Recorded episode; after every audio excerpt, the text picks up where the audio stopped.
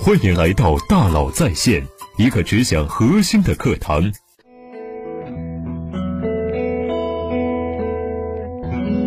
你好，欢迎来到大佬在线。在过去长达二十七年的历史中啊，“无边界颠覆”这样的词语不仅指向的是亚马逊，更是指向它的创始人贝佐斯。美国时间二月九号，亚马逊召开二零二零年四季度财报会，同时宣布。公司创始人及 CEO 杰夫·贝佐斯将于今年第三季度辞任 CEO，并担任执行董事长。原职位交棒云计算业务负责人安迪·贾西。在给员工的公开信中啊，贝佐斯说道：“这段旅程始于大约二十七年前，当时亚马逊还只是一个想法。我被问的最多的问题是什么是互联网。幸运的是，我已经很长时间不用再解释了。”如今，我们雇佣了一百三十万名才华横溢、敬业奉献的员工，为数亿客户和企业提供服务，被广泛认为是世界上最成功的公司之一。而发明创造是我们成功的根源。我不知道还有哪家公司的发明记录能与亚马逊媲美。回顾过去的二十七年，贝佐斯总在各种场合传递出他作为一个出色领导者的思考，而这些思考值得我们思考、尝试。再思考，再尝试。二零一八年九月，亚马逊的市值突破了一万亿美金。如果贝佐斯没能掌握决策的艺术，也就无法引领亚马逊走上巅峰。贝佐斯是如何做决策的？贝佐斯在二零一五年给股东的信这样写道：“世界上有两种类型的决策，第一类是关键任务和影响力巨大的决策，这种决策影响的是更大的战略层面。”第二类是风险较低的决策，如果有必要的话，它可以推翻重来。第一类决策代表的是你走过的一扇门，并且再无法回头。例如，亚马逊的网络服务业务是一场冒险的赌博，而如今价值已超过一千九百亿美金。贝佐斯强调，这些决策必须经过深思熟虑和协商，有条不紊的、谨慎的、缓慢的做出。如果你走过去，不喜欢你在另一边看到的东西，你不能回到你以前的地方。第二类决策代表是个人或小群体进行的可逆的选择，这是一扇双向的门。贝佐斯认为他建立亚马逊的决定是可逆的。他意识到，如果亚马逊失败了，他可以回到他以前的工作中，他仍然会学到很多东西，并且不会后悔尝试，所以他冒险了。贝佐斯说。如果你做了一个次优的第二类决策，你不必忍受这么长时间的后果，你可以重新打开门，然后回去。但是要注意，可逆的决策不是鲁莽行事或不去了解情况的借口，而是一种信念。企业家和高管每天会做无数个决策。二零一八年，贝佐斯对华盛顿经济俱乐部的观众们说：“啊，如果我每天有三个好的决定，那就足够了。”他们应该像我所做出的决定一样高质量。如何做出最佳决策呢？理想情况下，第一类决策要花费你百分之十的工作时间。这些决策都很耗费精力和时间，但他们确实需要你的注意。当你感到愤怒、饥饿、孤独或厌倦了这个过程时，不要进行第一种决策。例如，因为你在周一早上感到丧气就辞职，可能不是什么好主意。第二类决策可以通过委托给团队成员，或将其外包，相对快速的进行。再次强调，不要让情绪压倒你，而要尽可能的多了解面临的问题。你也可以通过咨询其他有不同观点的专家来确定一个重大的决策。意料之外的后果，做好打算。你的许多决定呢，将会产生意料之外的后果。也许你创造了一个客户更喜欢的产品，却发现你必须花费很多的时间来完成订单和提供技术支持。这些意料之外的结果，通常是你通过委托、外包或审查业务的流程来管理的第二类决策。第二类决策可以有高判断力的个人或小团队迅速做出。贝佐斯这样写道：例如，一个新的创业者正在考虑电子邮件服务提供商。他会仔细权衡该邮件的花费，这种选择会明显影响他的现金流。他们必须选择对他们来说容易上手使用的方案，因此他可能要花几个小时去阅读评价，测试市场上的产品。一个更成熟的企业家在选择一个解决方案之前，可能会更愿意让团队成员先推荐几种方案，然后他将评估总成本，并考虑培训其他人使用这个新软件所需的时间。有时候，最大的回报可能来自于公众认知的智慧相悖的决策。既然可以买到瓶装书，为什么读者还要在数字设备上消费书籍呢？电子商务的商店为什么要涉足云托管和服务业务呢？人们真的会相信无人送货吗？贝佐斯写道：“如果有百分之十的机会得到一百倍的回报，那么你应该冒这个险。”多年来，亚马逊已经下过很多赌注，有些比如它的云服务受到了回报。其他的，比如亚马逊的网络商店，还有亚马逊的手机，都是代价高昂的失败之作。后者让公司损失了超过1.7亿美金。贝佐斯认为，这类失败是工作的一部分。他说呀：“你仍然十有八九可能会出错的。在商业中，当你偶尔踏上木雷板，你就可以得到一千分。这种长尾收益的分析，正是需要大胆投资的原因。”大赢家会为之前的许多次尝试去买单，毕竟，坦然接受自己的选择的企业家或者是高管，比逃避选择的人学的东西要多得多。一旦你明白一些决策实际上是可逆的，你就可以开始把它们看作是提高学习速度的机会。在公司层面，允许员工做出可逆的决策并从中学习，有助于你以创造的步伐去前进。这就是贝佐斯决策的方法论。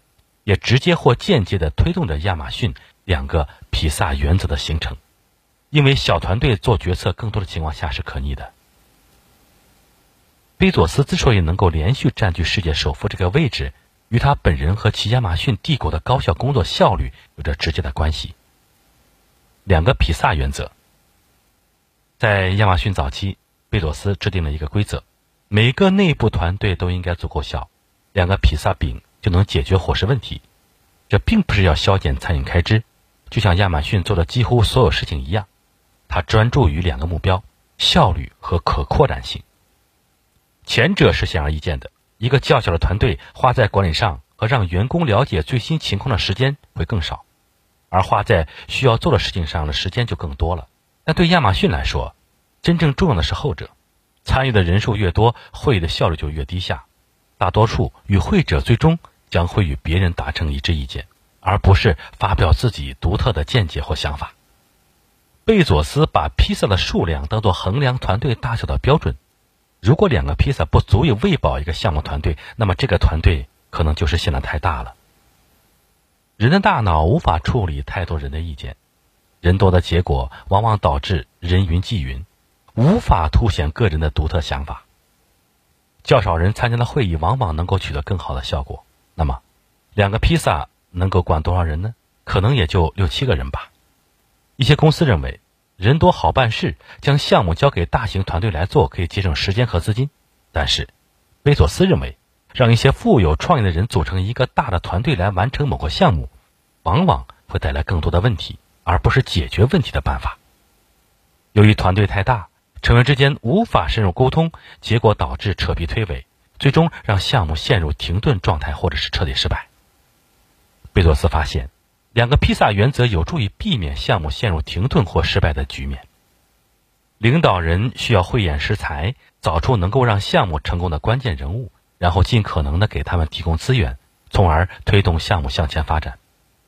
让一个小团队在一起做项目、开研讨会，更有利于达成共识。促进企业创新。事实上，贝佐斯建议只有在绝对必要的时候才召开会议。贝佐斯以坚持会议要有成效而闻名。为了便于做到这一点呢，他要求演讲者写一份不超过六页的备忘录，在会议开始时由在场的所有人传阅并默读。贝佐斯在给投资者的一封信中称赞了这一使用备忘录的做法。他写道：“有些人用天使唱歌的清晰度。”他们才华横溢，思维缜密，为会议提供了高质量的讨论。员工们纷纷表示，他们花了几周时间完善自己的备忘录，这个过程能让自己想法更加清晰，提高决策和讨论的质量。在运营管理公司过程中啊，贝佐斯形成了独特的管理风格。他并不总是那么和蔼可亲，他能够鼓舞员工的士气，也会怒不可遏地斥责员工，但他始终强调独立思考的价值。贝佐斯想要建立一家充分放权的，甚至缺乏组织的公司，从而让独立的思想充分发挥作用，让集体的意见靠边站。《华尔街日报》的理查德·布兰特说：“布兰特曾经采访过一名亚马逊的高管，该高管回忆说呀，一次开会时呀，有经理建议员工彼此之间应加强工作交流。贝佐斯站起来说：‘不，相互交流的效果很糟糕。’”贝佐斯之所以能够连续占据世界首富这个位置，与他本人和其亚马逊帝国的高效工作效率有着直接的关系。现代工作场所最容易犯的时间管理陷阱，就是陷入不断的回复邮件和信息。尽管这是一件必须的任务，但贝佐斯警告员工不要把回复信息作为优先的任务，这样只会把一天的时间切得更碎。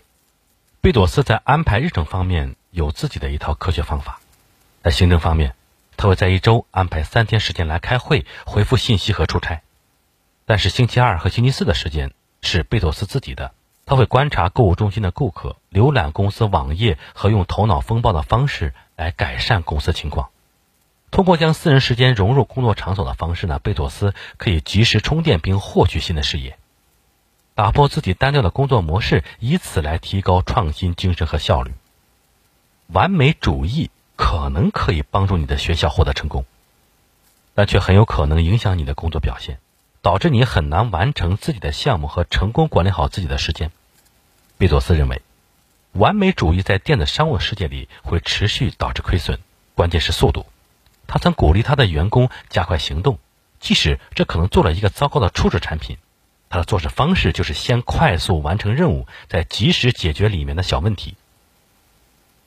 所以，贝佐斯强调这种做事方式，而不是做出来的最终产品。它是可以快速适应线上市场的变化，即使产品最终是失败的，你的事业依然能够从经验中学习和成长。贝佐斯通过分配他的任务给下属，他才能腾出时间创新和重新评估公司的目标。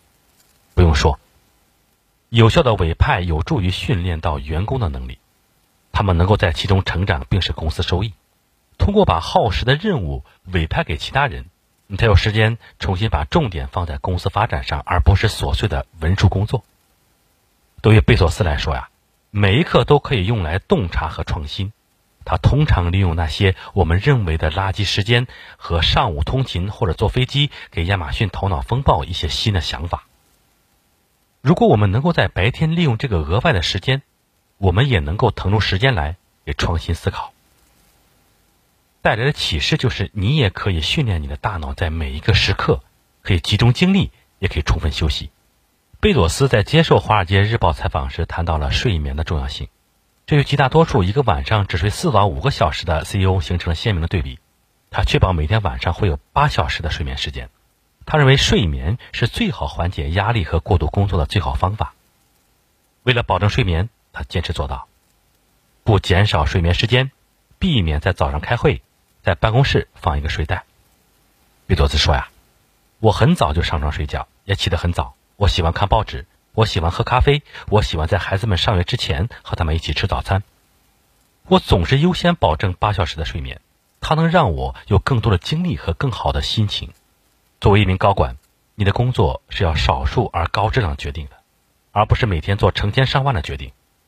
在商业决策中，质量远比数量更重要。”如果因为少睡几个小时，让你因为疲倦和暴躁做了更多却更糟的决策，那真的得不偿失。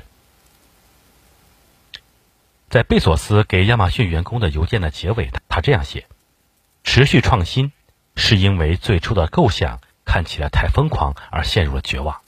记得让思绪漫游，让好奇心成为你的罗盘。记住，今天仍然是第一天。”贝佐斯曾说呀。我们有两种心态可以选择：第一天和第二天。第二天是一种停滞状态，接着便变得无足轻重，然后是令人感到折磨的运营下滑，最后宣告倒闭。这是永远要保持第一天状态的原因。随着企业的发展和扩张，企业也会变得缓慢而抗拒变化。一旦我们经历了成功，就很容易失去最初的饥饿感。我们需要成长，当我们把关注点从承担风险转向规避风险时，我们也会扼杀创新。坚持你已经知道的东西可能很诱人，但这往往是最冒险的选择。一旦我们不再关注客户体验，我们的客户就会去其他地方去购物。即使对亚马逊来说也是如此。正如贝佐斯所承认那样，亚马逊不是大到不能倒。如果我们开始更多关注自己而不是客户，那将是关闭的前兆。感谢您的收听，咱们明天见。